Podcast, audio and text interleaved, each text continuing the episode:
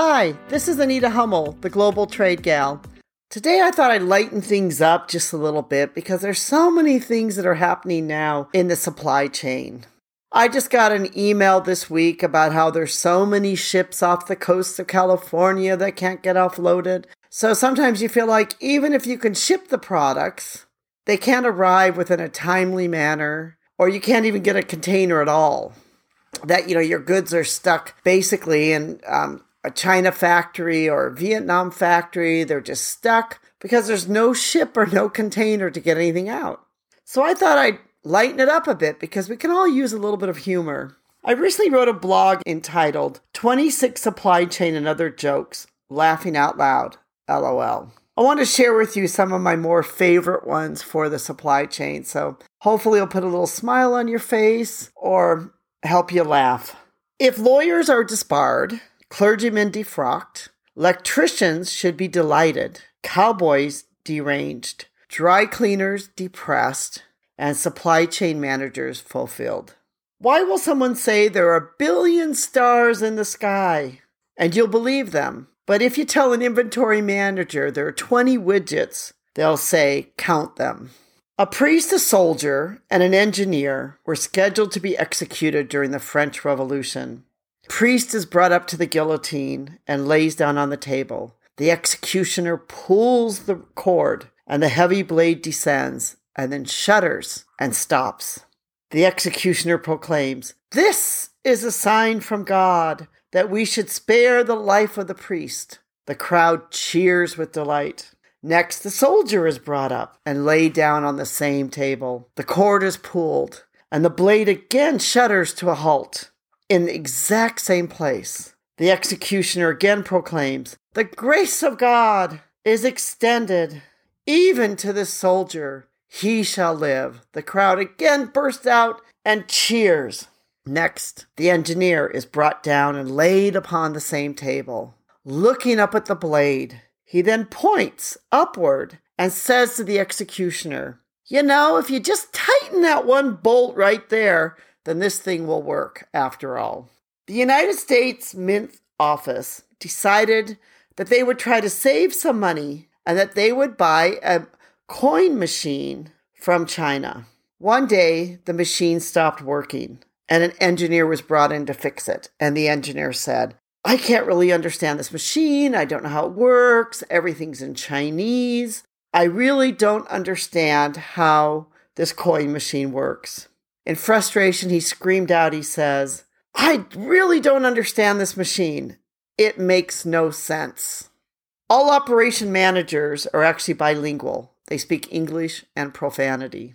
There were three Chinese friends who decided they wanted to immigrate to America.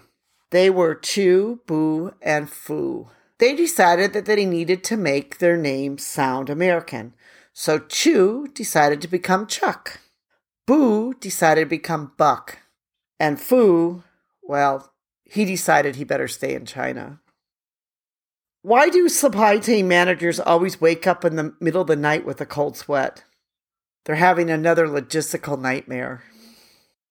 In a Zen monastery in the mountains of China, an American manufacturer decided to go to the monastery for some reflection and meditation. When he was there, he had some questions about life in China that he was sure that Master Z could answer for him.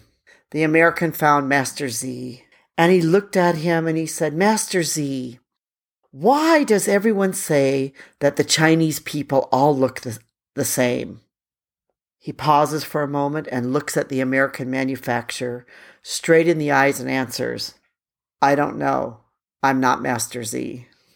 The easiest way to find out what inventory is actually missing is just to place another purchase order.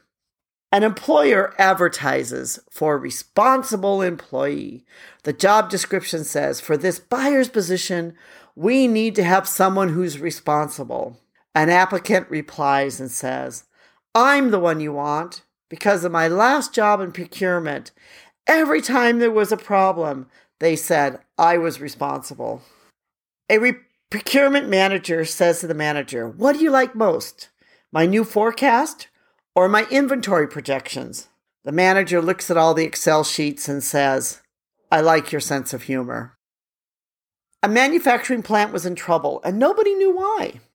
So one day, the plant manager decided, I'm going to call in an expert to come in and fix the problem. The expert walks in, inspects the equipment, and within a minute just takes out a chalk, marks one unit with an X, and then promptly leaves. The plant owner replaces the machine, and voila! Everything is working great. A week later, he gets the bill, the expert's invoice $5,000. The owner's outraged.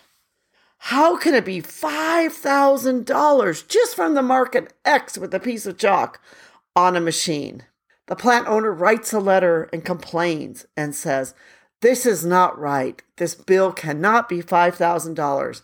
I need to have an itemized bill to review these expenses. The expert obliges and sends him an itemized bill as follows Chalk cost, $1. X mark, $1. Knowing where to put the X, $4,998. What's the worst thing about manufacturing tabletops? It's counterproductive. How many supply chain planners does it take to change a light bulb? None. The light bulbs are late and not shipping. I wish COVID 19 had started in Las Vegas because what happens in Vegas stays in Vegas. What do you get when you play a supply chain country song backwards? You get the revenue back, your margins back, and your on time delivery back. If you're a supplier and nobody seems to care whether you're dead or alive, try missing a couple of deliveries. I recently had to sell my calculator manufacturing business because the numbers just were not adding up. What do you call a pleasing manufacturing. You say it is satisfactory. I decided to start a glass coffin manufacturing business. My banker asked me if I thought it would be successful. I replied to him that it remains to be seen. They asked how my job manufacturing nuts and bolts were going. I told them it was quite riveting. If Boeing was a spring mattress manufacturing company, they would name their spring mattress Bonging 747.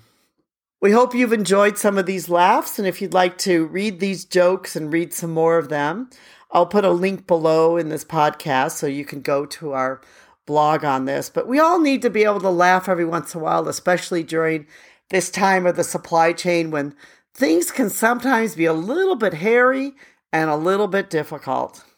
This is Anita, the Global Trade Gal, and thank you so much for listening. We hope you've enjoyed this podcast, and we love to hear from you, and we'd love to um, hear any of your comments. And uh, please consider subscribing if you haven't already. And and thank you so much for listening. This podcast is sponsored by Mindoro. We create, develop, and manufacture home decor and home furnishing products in Asia with a social conscience. We'd love to have you check out our blog at Mindoro.com and sign up for our newsletter. We'll put a link below in our description so you can easily go there. If you've enjoyed this podcast, please give us a thumbs up and leave us a review. This really helps. Thank you again for listening.